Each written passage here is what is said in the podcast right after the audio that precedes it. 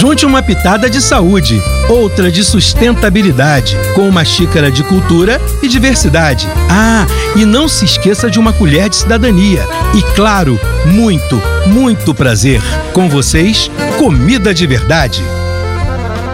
Guia Alimentar para Crianças Brasileiras Menores de 2 anos.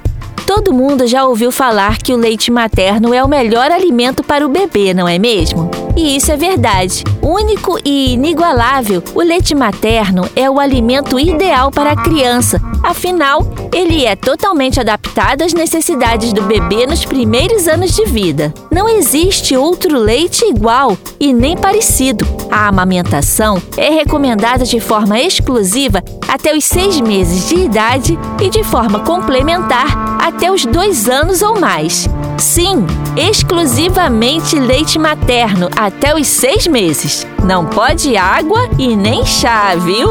Já a partir dos seis meses, além do leite materno, outros alimentos devem fazer parte das refeições da criança. É muito importante saber escolher os alimentos nos primeiros anos de vida, pois é nessa fase que os hábitos alimentares são formados. Se a comida preparada para a família é adequada e saudável, a criança também pode comê-la, basta ajustar a consistência sempre que necessário. O adulto deve decidir comprar frutas ao invés de biscoitos recheados e a criança pode participar desse momento também, ajudando a escolher quais frutas serão compradas. O Guia Alimentar recomenda que o envolvimento da criança na escolha dos alimentos e no preparo das refeições seja estimulado, para que assim ela vivencie as tarefas do dia a dia relacionadas à alimentação.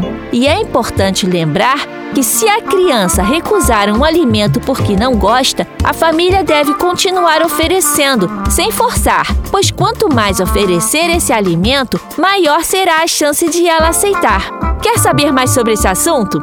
Acesse o Guia Alimentar para Crianças Brasileiras Menores de 2 anos. É gratuito. Texto de autoria de Juliana Dantas, do Conselho de Segurança Alimentar e Nutricional.